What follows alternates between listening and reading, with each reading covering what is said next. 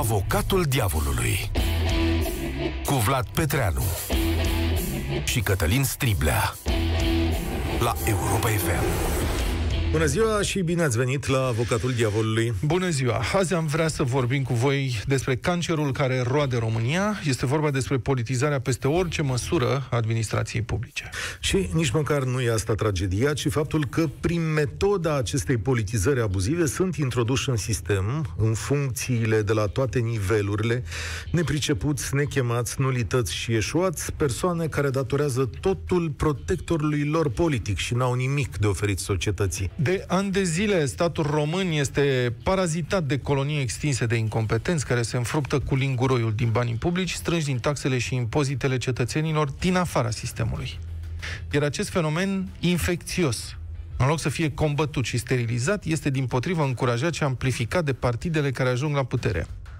Se creează astfel rețele întregi de dependențe reciproce prin ministere, regii, autorități și companii publice, deoarece un nepriceput, pus într-o funcție de un protector politic, va face tot ce îi cere acesta ca să rămână în funcția respectivă. Că de unde alte, altundeva mai papă el salarii și sporuri dacă nu știe să facă nimic. Fenomenul e larg răspândit și îl cunoaștem cu toții. Din când în când mai izbucnesc scandaluri pe aici pe acolo care arată și intensitatea la care a ajuns abuzul clientelismului și nepotismului. Ultimul caz public a fost documentat de Recorder punct ro, probabil că ați văzut documentarul lor, iar dacă nu, ar trebui să o faceți. Să vă explicăm un pic. Este vorba despre angajarea la Apele Române Prut-Bârlad, la apărarea împotriva inundațiilor, a unei domnișoare fără nicio legătură cu specialitatea respectivă.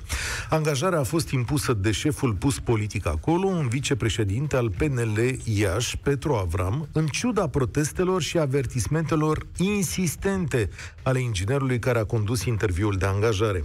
Înregistrarea acestui interviu documentează o situație halucinantă, în care protejata politrucului Avram nu știe care-i malul drept și malul stâng al unui râu, nu știe în ce unități se măsoară debitul unui râu și, deși susține că ar fi absolvit facultatea de chimie, nu știe nici măcar care e simbolul chimic al fosforului. Inginerul Gabi Mustățea, care s-a opus angajării, a vorbit cu presa când șeful politic a trecut peste el și așa a apărut documentarul Recorder, dar așa a și fost dat afară, că politrucul, politrucul Avram i-a desfințat postul. Scandalul e atât de mare încât la centrul lucrurile nu au mai putut fi ignorate. Premierul a trimis corpul de control la regia respectivă, iar ministrul mediului a anunțat că va face verificări suplimentare. Vă reamintim că în noiembrie un alt material Recorder documenta o situație oarecum similară la Apele Române Mureș, unde un director care obținuse prin concurs postul a fost obligat să demisioneze la presiunile șefilor numiți politic ca să facă loc protejatului acestora. Și în acel caz au urmat controale și o acțiune în justiție. Și acum venim la tema, dezbaterea și dilema emisiunii noastre de astăzi. Vă invităm să vă gândiți și să răspundeți la următoarea întrebare. Cine este primul responsabil în țara noastră pentru oprirea acestor abuzuri? Cetățeanul sau autoritatea? Cu alte cuvinte, credeți că avem și noi, cetățenii, o vină în proliferarea acestor rețele de paraziți sau statul are obligația, resursele și capacitatea să se protejeze și să ne protejeze pe toți de asemenea abuzuri? Acuzarea are cuvântul. Opinie nepopulară. Suntem răspunzători fiecare dintre noi pentru proliferarea răului dacă ne prefacem că nu-l vedem. Și știți că nici măcar n-am descoperit eu asta, e doar o parafrază a unei afirmații celebre care aparține unui om de stat irlandez din secolul al optsprezecelea, Edmund Burke, care a spus așa, citez: pentru ca răul să triumfe, este suficient ca oamenii buni să nu facă nimic. Evident că noi avem primii responsabilitatea să ne opunem abuzului, sub orice formă ar veni acesta. Asta e logica faptelor. Când cetățenii sesizează o infracțiune, sună la unu unu doi, anunță și cer intervenția autorității. Dacă nu credeți că așa funcționează lucrurile, atunci haideți să desfințăm serviciul unu unu doi. Dacă autoritățile ar trebui să știe fără ca cetățenii să semnaleze, păi atunci de ce am mai avea nevoie de unu unu doi? Noi, cetățenii, avem apoi dreptul de a cântări și judeca intervenția autorității, de a cere îmbunătățirea acesteia, de a cere pedepsirea celor care nu și-au făcut treaba atunci când noi am cerut. Dar dacă stăm pasivi și ne prefacem că nu se întâmplă nimic, cu toții, când chiar se întâmplă, atunci ce drept la protest ulterior mai avem? Spuneam mai devreme că numirile politice de incompetenți și corupții în sistemul public sunt o infecție care roade țara. Împotriva infecției trebuie luptat, că ignorarea ei nu face decât să o agraveze. Nu e comod să te opui, dar e musai. Și rezistența și protestul au rezultate. O demonstrează chiar cazul documentat de Recorder. A fost suficient ca un om să strige că împăratul e gol, pentru ca o foarte mare parte a, foarte mare parte a societății să se ralieze acestui protest. Presiunea publică a determinat reacția autorității, corpul de control trimis de la Palatul Victoria, interesul D N A pentru afacerile de acolo, intervenția ministrului mediului. Dacă inginerul Mustățea ar fi tăcut, infecția n-ar fi făcut decât să se agraveze suplimentar. Și în noiembrie anul trecut, scandalul public în cazul Ianculescu de la Mureș a determinat o repliere a rețelei de idiocrație. Directorul pus politic în locul inginerului forțat să demisioneze a fost revocat din funcție, iar justiția a anulat detașarea abuzivă a acestuia, care va să zică se poate. Desigur, e greu și riscant să te opui, riști șicane, detașări, poate concedierea, dar salvarea vine din solidaritate. Golanii politici care comit astfel de abuzuri se tem de scandal public și de unitatea în protest împotriva lor. Dacă taci, mai devreme sau mai târziu vei fi următoarea victimă. Nu contează cât de bun specialist ești, jobul tău va fi poftit la un moment dat de o domnișoară care nu știe care-i malul stâng și care-i malul drept, dar se știe bine cu șeful pus politic. Dacă taci, nu te salvezi, nici măcar prin umilință. Dar dacă protestezi și te opui, alături de tine vor veni și alții care s-au săturat de aceste abuzuri. Ca atare, da, noi, cetățenii, purtăm răspunderea pentru prima rezistență în fața politizării abuzive a sistemului public. Fără această împotrivire, autoritatea, organele de anchetă reacționează mai greu și poate chiar deloc. În fond, dacă nimeni nu face vreo reclamație, înseamnă că nimeni n-are nicio problemă, nu? Și acum are cuvântul avocatul diavolului. Înainte de a merge mai departe, trebuie să spun următoarea poveste. Gândiți-vă că sunteți un angajat al unei instituții din România, un angajat cu o funcție medie și o responsabilitate medie. Îți faci treaba, muncești așa cum trebuie, viața ta este corectă, ești respectat și apreciat. De-a lungul anilor, șefii vin și pleacă, tu vezi cum se deteriorează procesul administrativ. Șefii sunt numiți politic, unii sunt mai breji, alții sunt incompetenți, de-a dreptul. Instituția scade progresiv în calitate, dar tu, prin munca ta, reușești să faci ce știi că trebuie să faci. Lângă tine vin și pleacă tot felul de incompetenți sau de pile. Te plângi, vorbești cu șefii, accepti și respingi critici. Vorbești pe lanț ierarhic, în sus, poate ajungi și la minister. Spui, arăți, deranjezi. Unele lucruri se rezolvă, altele nu. Ești împins la colț și criticat. Reușești să stai, dar devii angajatul problemă și viața ta e o luptă, pe foarte multe fronturi. Câți dintre noi pot face asta? Știu că sună minunat, că fiecare ar trebui să ducă o luptă din asta, dar adevărul este că nu toată lumea o poate face, din motive și rațiuni diferite. Oricât ne-am dorit să rezolvăm probleme, viețile noastre au și alte laturi. De asta noi cedăm o parte din rezolvarea problemelor către oameni îndrituiți sau către instituții care pot face asta. Superiori, organisme de control, politicieni cărora le dăm și un mandat. Ce vreau eu să spun este că toți suntem responsabili, dar numai unii sunt vinovați. A aduce vinovăția pe umerii tuturor este o capcană și un vicleșug. Un vicleșug prin care ni se transmite și de data asta că noi suntem cei care nu facem ceea ce trebuie. Ori nu este așa. Suntem cetățeni model, ne plătim taxele și impozitele, ne facem treaba la locul de muncă, sesizăm șefii și colegii când sunt probleme, dar nu putem duce toate bătăliile. Ni se spune că oamenii obișnuiți sunt vinovați pentru că nu se implică în politică și administrație. E adevărat, o bună bucată de vreme au lipsit, dar contractul social nu presupune că fiecare dintre noi să se apuce din, de politică. Este imposibil. Și da, după o perioadă de maturizare a societății, avem o nouă generație care se implică. Dar ce să vezi, acum nu are loc de toate pilele, cumetriile suite în funcții. Iar dacă o face, capătă bețe în roate. Nu e ca și cum oamenii sunt așteptați acolo.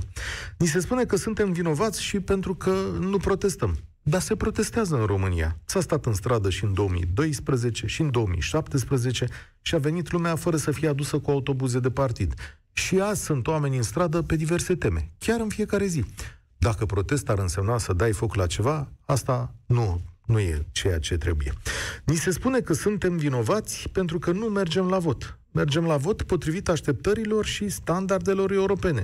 Nu suntem vreo autocrație care să aibă scoruri de nouăzeci la sută, dar nu aceasta este esența. Chiar și dacă prezența este sub așteptări, politicianul trebuie să dea răspunsuri și rezolvări corecte la ce așteaptă lumea.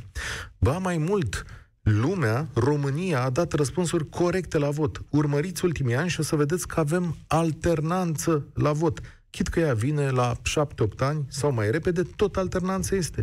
România, cetățenii săi, au sancționat excesele, abuzul, hoția, mafia de fiecare dată. A dat, au dat răspunsurile pe care le aveau la îndemână. Și asta a dus și la nașterea unei forțe politice noi. Dar știți ce? Clasa politică nu a răspuns acestor semnale. Dimpotrivă, pe măsură ce era sancționat, a făcut loc în rândul ei la din ce în ce mai mulți infractori, incompetenți, mediocri, șpăgari, plagiatori. A construit un sistem paralel de merite și salarii și responsabilități vagi, iar unii dintre ei au fost dobărâți chiar de colegii lor care au vorbit în presă. Și, în definitiv, au luat ostatici o grămadă de oameni corecți. Iar ultima șmecherie pe care au inventat-o este să ne dea și nouă o parte din vinovăția lor. Ceva de genul, noi firăm, furăm și munțim, mințim, dar de asta tot voi sunteți vinovați. Dați-mi voie să cred că nu e așa. Sună-l pe avocatul diavolului la zero trei șapte doi zero șase nouă cinci nouă nouă. Da, domnul Striblea. Nu poate să fie așa. Obiecție, onorată instanță. Vă ascult. Cine? N-au inventat ei vreo șmecherie ca să ne dea o parte din vinovăție. Ba da, adică? ba da, ba da, ba da, ba da, ba da. Nu, este un discurs noi, excesiv în aceste... Au, asta că noi nu spunem prima dată, că noi nu... Cum să zic, eu am văzut această idee scrisă săptămânile trecute în presă, mulți oameni care și zice, da, doamne, suntem vinovați și cetățenii. Domnul ministru Tătaru a spus, după incendiu de la Piatra Neamț, a fost cel care a spus aici în plus și a zis, toți suntem vinovați. Eu cred că se referă la politicieni. Nu, nu, nu, nu, nu, la oameni, că a fost nu, discuție, a fost sancționat chiar și de președintele Iohannis, a fost întrebat. Așa s-a interpretat. Nu s-a interpretat, asta a zis domnul Tătaru. Toți, toată societatea sunt vinovați. Nu a zis toată societatea, a zis toți... O, îl caut acum, că am avut în față. Eu am înțeles că el a zis toți, toți miniștri, în sensul de toți miniștri, toate guvernele. Și sunt de acord cu el. A zis de noi toți. Cum noi toți? Adică eu ce treabă am eu să zic? Eu nu sunt noi cu el. El e noi cu alții acolo. Da, băi, te-mi pare rău că n-am citat în față, dar de la el a pornit toată dezbaterea asta, l-a pus și pe președintele Iohannis într-o situație de asta de a trebui să zică la conferința de presă, nu sunt de acord cu ministrul Tătaru. Mm. Mm. Mihai, sunteți. Mihai, bună ziua! În direct la avocatul diavolului. Bună ziua dumneavoastră și ascultătorilor dumneavoastră. Salut, Mihai. Sunt undeva împărțit între domnul Striblea și domnul Petreanu. Aici trebuie problema. Să recunosc că, într-adevăr, sistemul ne face sau ne-a făcut în decursul anilor să părem vinovați cu toții, dar pe de altă parte e, suntem, avem un pic de vină. Ceea ce nu ni se întâmplă nouă, ceea ce li se întâmplă altora, nu ne afectează și rămânem impasibili la problemele celorlalți. Sistemul este foarte corupt și probabil și frica din noi, că am, ne-am putea pierde locurile de muncă, veniturile și astfel vom avea probleme familiale, ne face să fim, să fim impasibili și să ne facem că nu vedem ceea ce...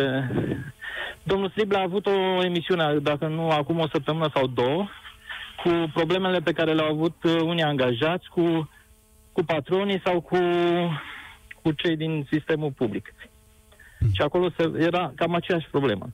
Deci oamenii erau hărțuiți la locul de muncă, în urma unor probleme pe care le semnalaseră, fus chiar...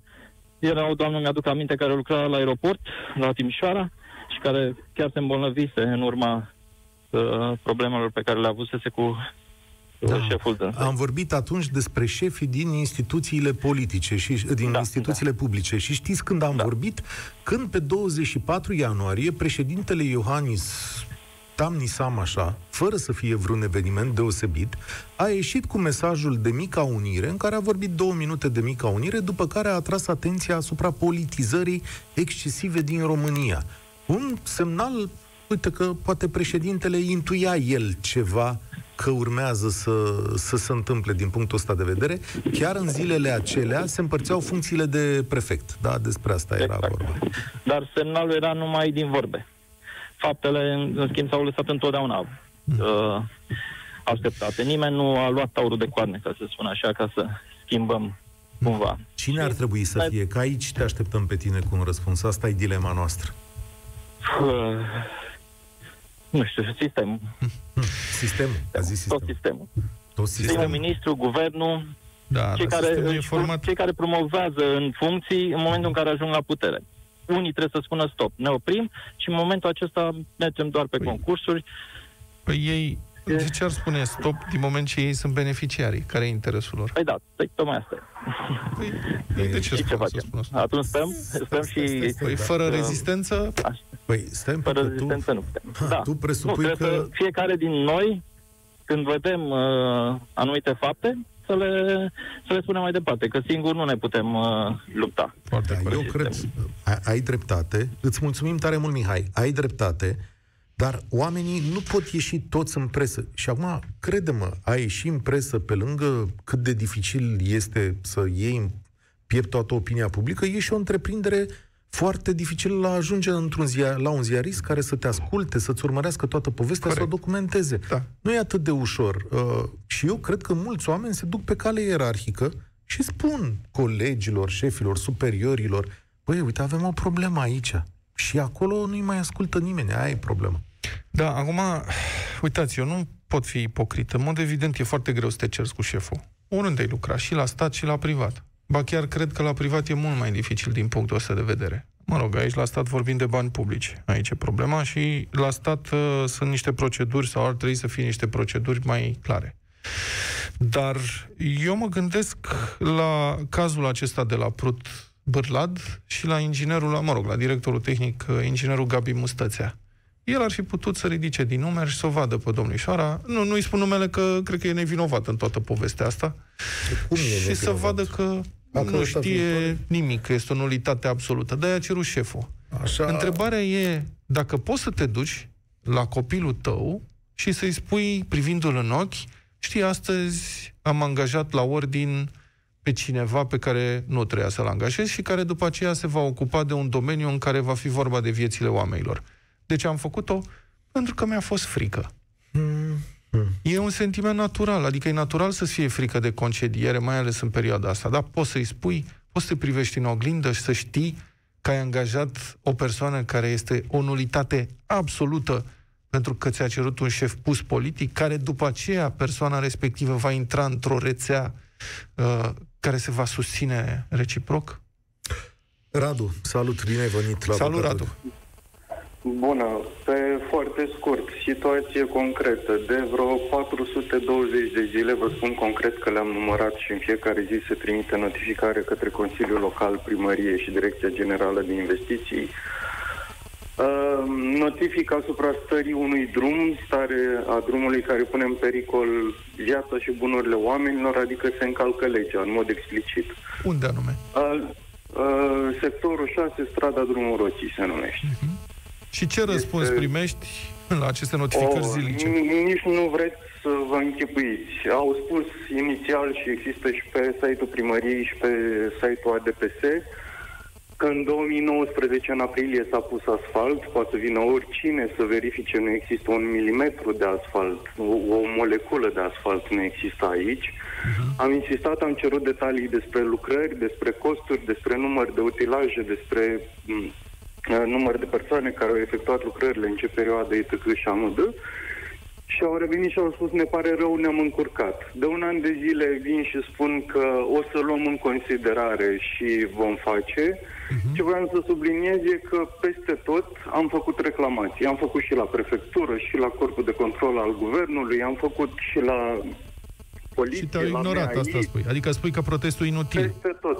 Protestul este inutil în sensul în care poliția a dat, a dat două amenzi, viața unui om costă undeva la patru mii de ron, ca să știți. Uh-huh. Deci amenda pentru starea drumului a fost de patru mii de ron și s-au dat două într-un an de zile și jumătate de an m-am rugat să o dea pe a doua, cu tot felul de invocări și tot felul de uh, replici din partea lor care pur și simplu evită subiectul, între punctual cum se aplică legea. Radu, nu. Eu aș vrea să te contrazic. Nu este inutil ce ai făcut acolo, pentru că dacă, Doamne ferește, se va întâmpla vreodată ceva tragic pe drumul respectiv, atunci toate sesizările pe care le-ai făcut vor fi factor agravant într-un proces pentru cei care au răspunderea să rezolve problema și au ignorat sesizările cetățenilor. Ăsta este pasul doi, în sensul în care acum am material la dispoziție în baza căruia se va merge în instanță. Wow. Care e problema pe care o constat eu? Problema e că nu sunt afectați doar eu, suntem afectați mai mulți oameni. Și numai tu protestezi. Și nu, nu, nu sunt numai eu, dar numărul este extraordinar de mic. Da. Adică e... implicarea uh-huh. este mică. Și protestul se organizează adesea prin exemplu personal. Da, da. Asta e. În felicitări cu, totuși... pentru ce faci, în sensul că ai o atitudine civică și încerci să rezolvi o problemă a comunității, nu întotdeauna se rezolvă. Nu e garantat. Dar, așa Dar dacă întâmplă... n-ai face nimic, sigur nu s-a rezolvat. Așa se întâmplă peste tot în lume. Nu toată planeta protestează. Sunt doar anumiți oameni care sunt mai curajoși și au o anumită natură. Dar de aici e foarte important răspunsul autorității. Pentru că, uite, e un om, el are răbdare, dar se confruntă cu un zid. Uh-huh. Acum, cum pot să spun că este responsabilitatea doar a comunității în care trăiește Radu, când de, an de, de doi ani de zile el se confruntă cu zidul, când nimeni de acolo nu-i dă un răspuns dintre cele concrete? Ce o să facem? O să punem în cârca oamenilor care sunt prinși pe drumul ăla? Nu. Este responsabilitatea cetățeanului care conduce acea instituție. Da, el, el ignoră în momentul ăsta responsabilitatea, dar dacă n-ar exista semnalul, nici nu ai putea acuza. În fond, n-am știut. Acum nu poate să spună că n-a știut. Ce să știe? Că-s drumurile da, proaste? Eu cred că asta e da. responsabilitatea lui. Știe, Ei, nu? Adică de unde? Știe de la bun început, nu? Cine îl informează? A, e o funcție. Eu întotdeauna m-am gândit la chestia asta, o să ți se pare absurdă. Eu am zis, bă, dacă aș avea vreodată o funcție, primul lucru pe care l-aș face într-o funcție este să vizitez unde lucrează oamenii pe care îi conduc, cum arată condițiile lor de muncă, și doi la mână să văd cum arată produsul nostru finit, unde iese și ce uh, discuție acolo. O să fie o candidatură foarte interesantă, te votez. Mulțumesc, dar n-am nicio funcție. Mergem mai departe. Da. Costel, bună ziua, nu? Costel, ești în direct la avocat, da, da. Te rog, salut. Bună, bună ziua. Da. Uh, nu sunt de acord cu ultima declarație, că dacă ai fi șef și te-ai duce uh, în instituția respectivă, la stat, să verifici ce a făcut cel dinainte. Pentru că în multe situații oamenii sunt aleși, sunt puși în funcție. Tu nu ți-l verifici, îl protejezi. Și îți dau un caz con- concret.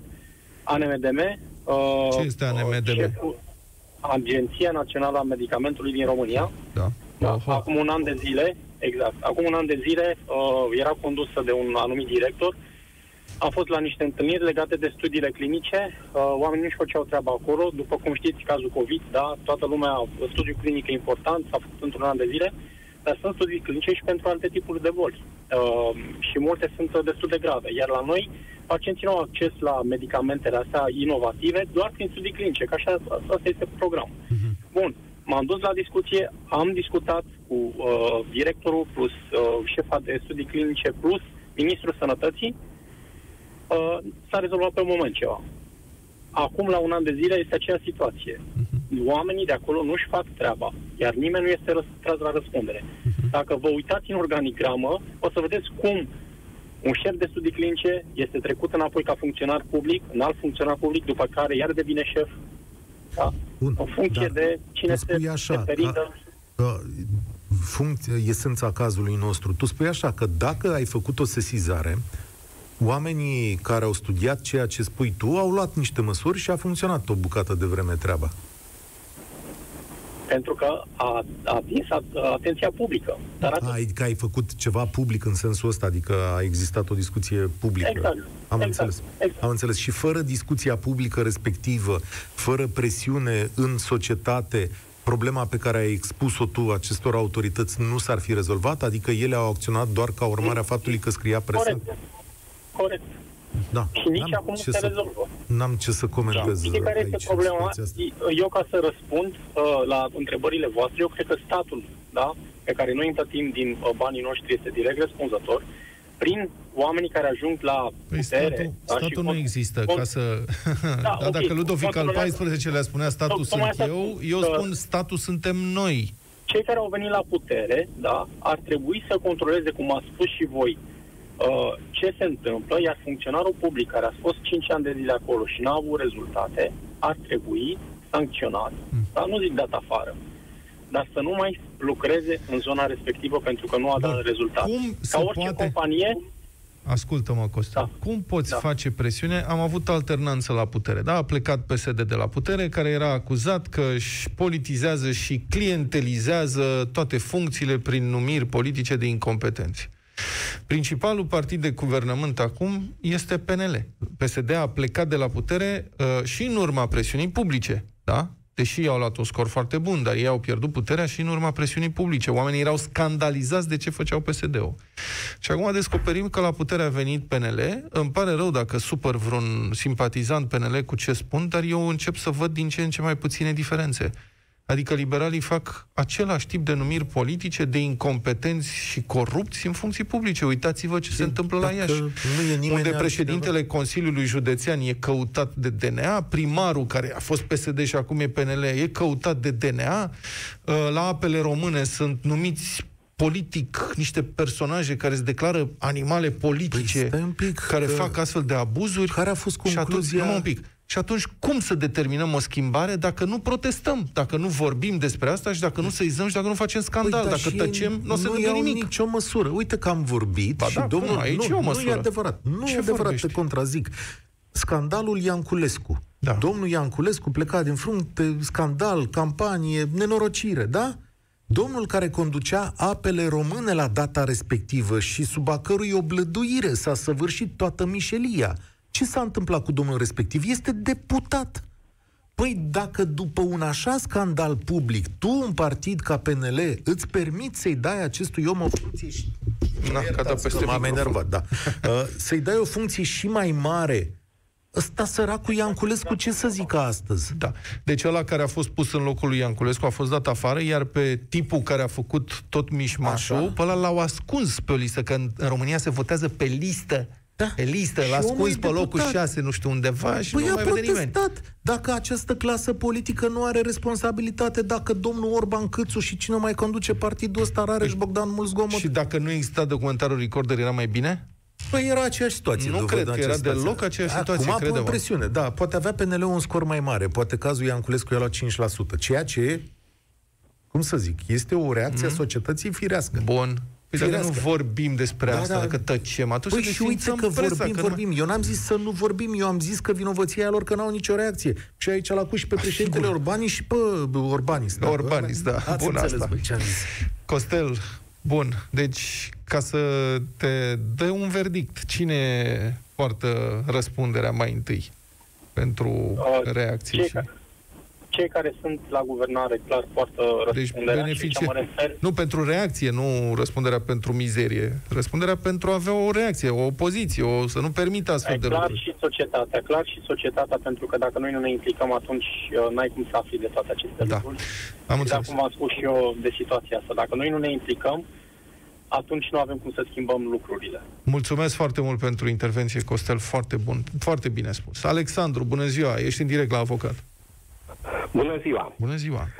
Um, înainte de a analiza ceea ce se rostogolește atâta de vehement în spațiul public de o bucată de vreme, haideți să ne amintim de anul de grație două mii nouă, când... Uh, s-a dat o lovitură mare stabilității funcției publice printr-o ordonanță de urgență a guvernului de atunci, care are membrii ce face, fac parte și din puterea actuală, și s-au desființat funcții publice de conducere. Ordonanța ulterior a fost declarată neconstituțională, dar efectele își fac simțite prezența până acum din ce în ce mai grav.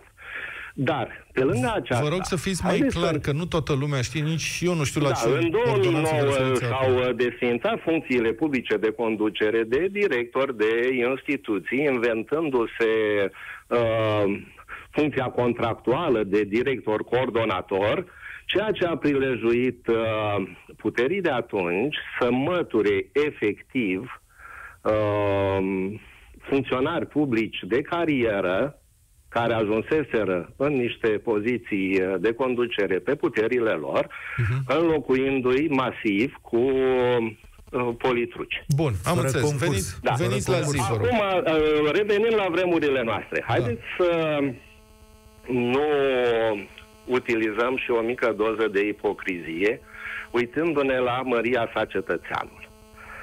Nu știu dacă prea multă lume observă că pentru extrem de multe familii din această țară a ajuns un sport veritabil. Bă, hai să-mi bag copilul la serviciu. Hai să-mi bag copilul undeva la, stat, nu la, la o pâine bună.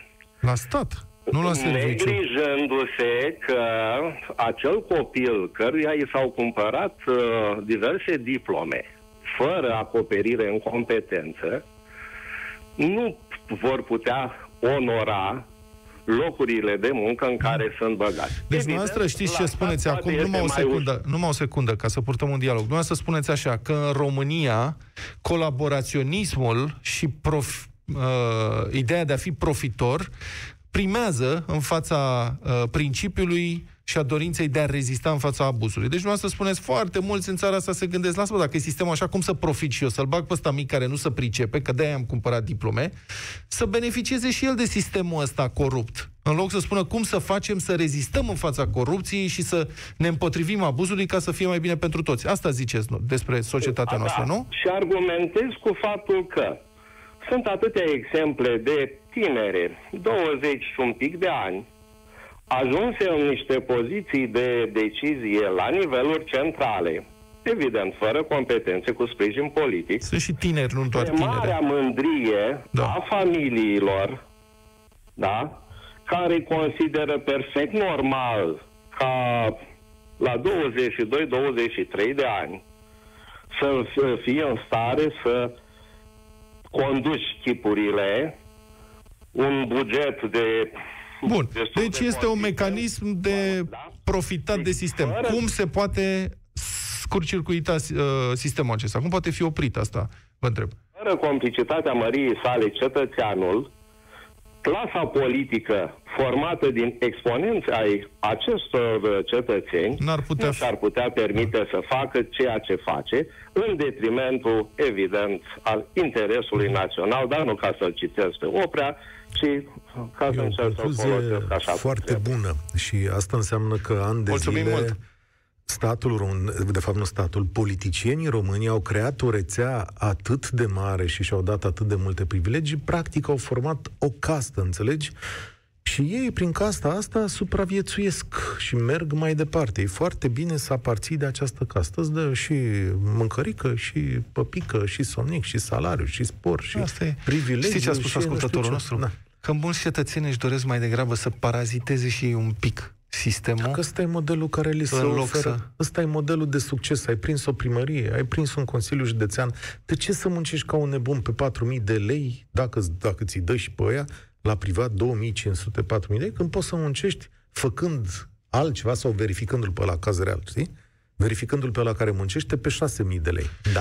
Ioana, bună ziua! Bine ați venit la Avocat! Bună! Bună! Bună. Te rog. Vreau să spun că fiecare din noi suntem vinovați. Asta ne citindu-l pe Ludovic al cât o fi fost el care a zis uh, statul sunt eu. Ludovic al paisprezecelea, regele soare, exponentul absolutismului în... Stai, stai, las-o pe doamna, că vreau da, să întreb scuze, și eu. Da, da, da. da.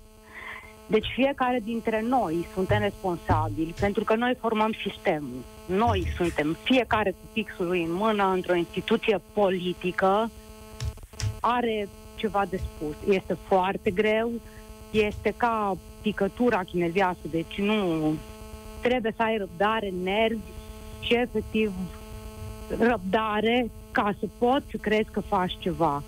Sistemul... Ioana, e un telefon, care... alt telefon pe lângă tine, ceva acolo, nu? Nu, n-am. Ok, te aude un băzit. Da. E bine, e foarte corect ce spui din punctul meu de vedere. Stai că vreau să o întreb. Da. Ioana, dacă tu zici așa, ești de acord cu următoarea afirmație? Îți citez, Nelu Tătaru. pentru situația de peste treizeci de ani și pentru autoritățile locale și pentru neimplicare. Cred că suntem toți vinovați în această țară, nu doar sistemul medical și autoritățile locale, pentru că am acceptat timp de treizeci de ani să trăim într-o astfel de situație medicală. Da. Din păcate, sunt de acord. Băi, are dreptate. Da, fiecare dintre noi. Băi, deci, are da. dreptate, serios. Nebunesc. Deci cu orice șpagă dată, cu orice șpagă dată, cu orice închidere de ochi, cu toate astea, am contribuit la perpetuarea unui sistem corupt care abuzează cetățenii obișnuiți, se auto-întreține. O grămadă de oameni sunt ostatici. Cum poate să-mi vină cineva să-mi pună în momentul acesta vinovăția în spate? El justifica astfel incendiul de la Piatra Neamț. Păi, nene, cum poate să fie toată țara vinovată și fiecare cetățean și fiecare angajat de la spitalul din Piatra Neamț de nemerniciile făcute de oameni? Da, frate, noi nu, suntem, se poate. Nu e nimeni vinovat. Nu, practic e fatalitate. Nu e vinovat, da.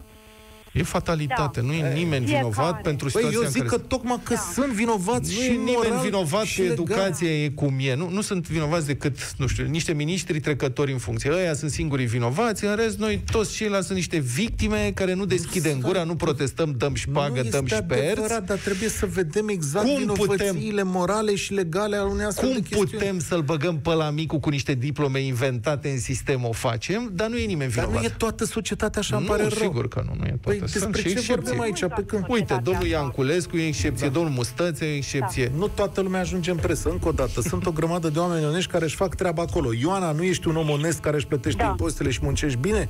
Ba da. Ba da, aș mai avea o singură remarcă. Unul din voi a spus instituții politice. Asta sunt. Pentru că asta este da. miza alegerilor, instituțiile.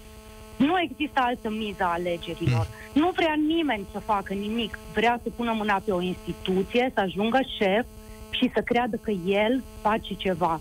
El. Mulțumim mult pentru, mulțumim mult pentru intervenție, uh, Ioana. Și atunci, dacă el se duce la furat și eu am făcut alternanța votului de fiecare dată, în treizeci de ani, la fiecare patru ani, schimbă lumea acolo. Păi nu se termină câte cu asta. Ceva. Păi nu se păi termină cu asta, am votat și hai pa. Au avut un instrument, s-au dus acolo, știi cum e, mai delegăm și mandate. Da? Dar ăștia am mers din lac în puț. Hmm. Mă rog, în fine.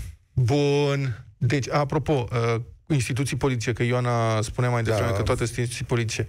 Orice guvernare are dreptul și obligația să numească politic în anumite funcții de coordonare generală oameni care aparțin guvernării respective, ca să-și pună în practică programul electoral și programul de guvernare. Așa se face. Problema e că principiul acesta, corect și funcțional în orice uh, democrație, a fost pervertit, mutilat și ajunge până la domnișoara de la Master Club. Păi asta este fundul uh, chestiunii. Marian. Marian. Salut, Marian, ești în direct la Avocat, te rog. Bună ziua. Uh, mă scuzați, m-ați luat prin surprindere. Da. Uh, mă gândeam la întrebarea de mai devreme legat de domnul Tătaru, de tema emisiunii care nu știu exact care este, dar am observat că se pune problema uh, cine este vinovat da. legat de ce a spus domnul Tătaru. Uh, Chiar, în da. rând, domnul, Hai, spune ce vrei să spui. Domn, în primul rând, domnul Tătaru este unul din puținele modele desenate așa ca la carte, după care ne putem orienta. Din ultimii treizeci de ani. Okay. De acord? Mie mi s-a părut, după felul în care a vorbit și lucrurile care a propus să se facă și felul și fermitatea cu care și-a, a, și-a făcut datoria, că este unul din puținele modele. Am înțeles, Marian, să știi că emisiunea nu este despre domnul Tătaru, am ajuns întâmplător la dânsul, nici nu știu ce mai face. Întrebarea noastră este dacă, dacă pentru, um, pentru abuzurile din sistemul public, în care sunt angajate tot soiul de nulități, dacă pentru astfel de abuzare politicianistă a banului public și cetățenii au o răspundere că nu protestează când văd, sau e doar răspunderea autorității să intervină? Pot să vă spun exact, exact începând cu momentul în care domnul Nicolae Ceaușescu s-a urcat în elicopter. Începând cu momentul ăla. Pentru că toți suntem vinovați. Să vă dau doar un exemplu. Vă duceți să vă faceți cumpărăturile. E un, poate un exemplu puțin aiurea. Vă duceți să vă faceți cumpărăturile. Cumpără, vânzătorul vă servește și vă dă restul. după aia începe el să vă propună să vă mai vândă ceva, să vă mai da ceva, vă întreabă dacă ați văzut promoția nu știu care, vă duceți la bancă, discutați niște lucruri cu cel care stă în fața dumneavoastră. Dumneavoastră îi spuneți, domnule, am venit pentru problema asta. Nu, el vă spune ce oferte aveți, ce vi s-a făcut în momentul în care discutați relația strict, relația care aveți dumneavoastră, cel care... Dacă poți să pui uh, o concluzie, te rog, că trebuie să închidem. Da.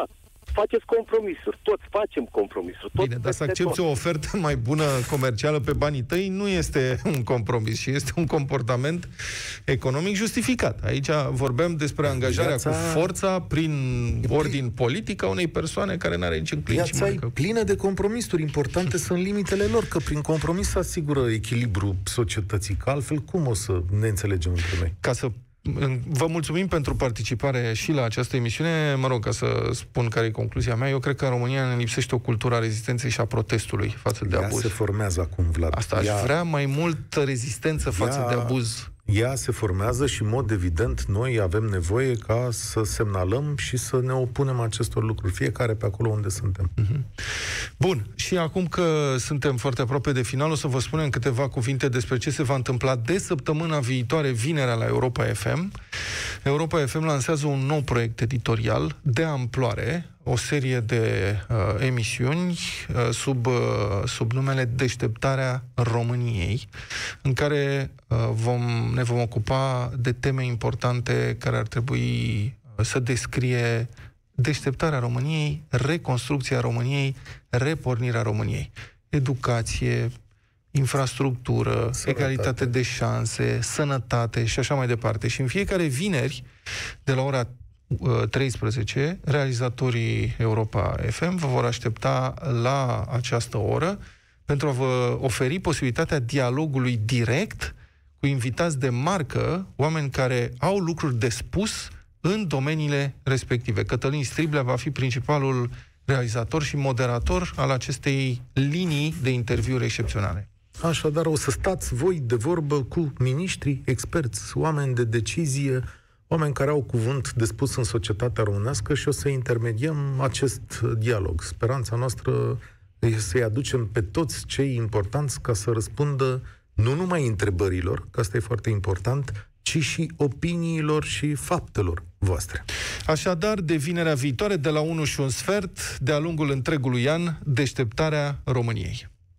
Ai ascultat Avocatul Diavolului cu Vlad Petreanu și Cătălin Striblea la Europa F M.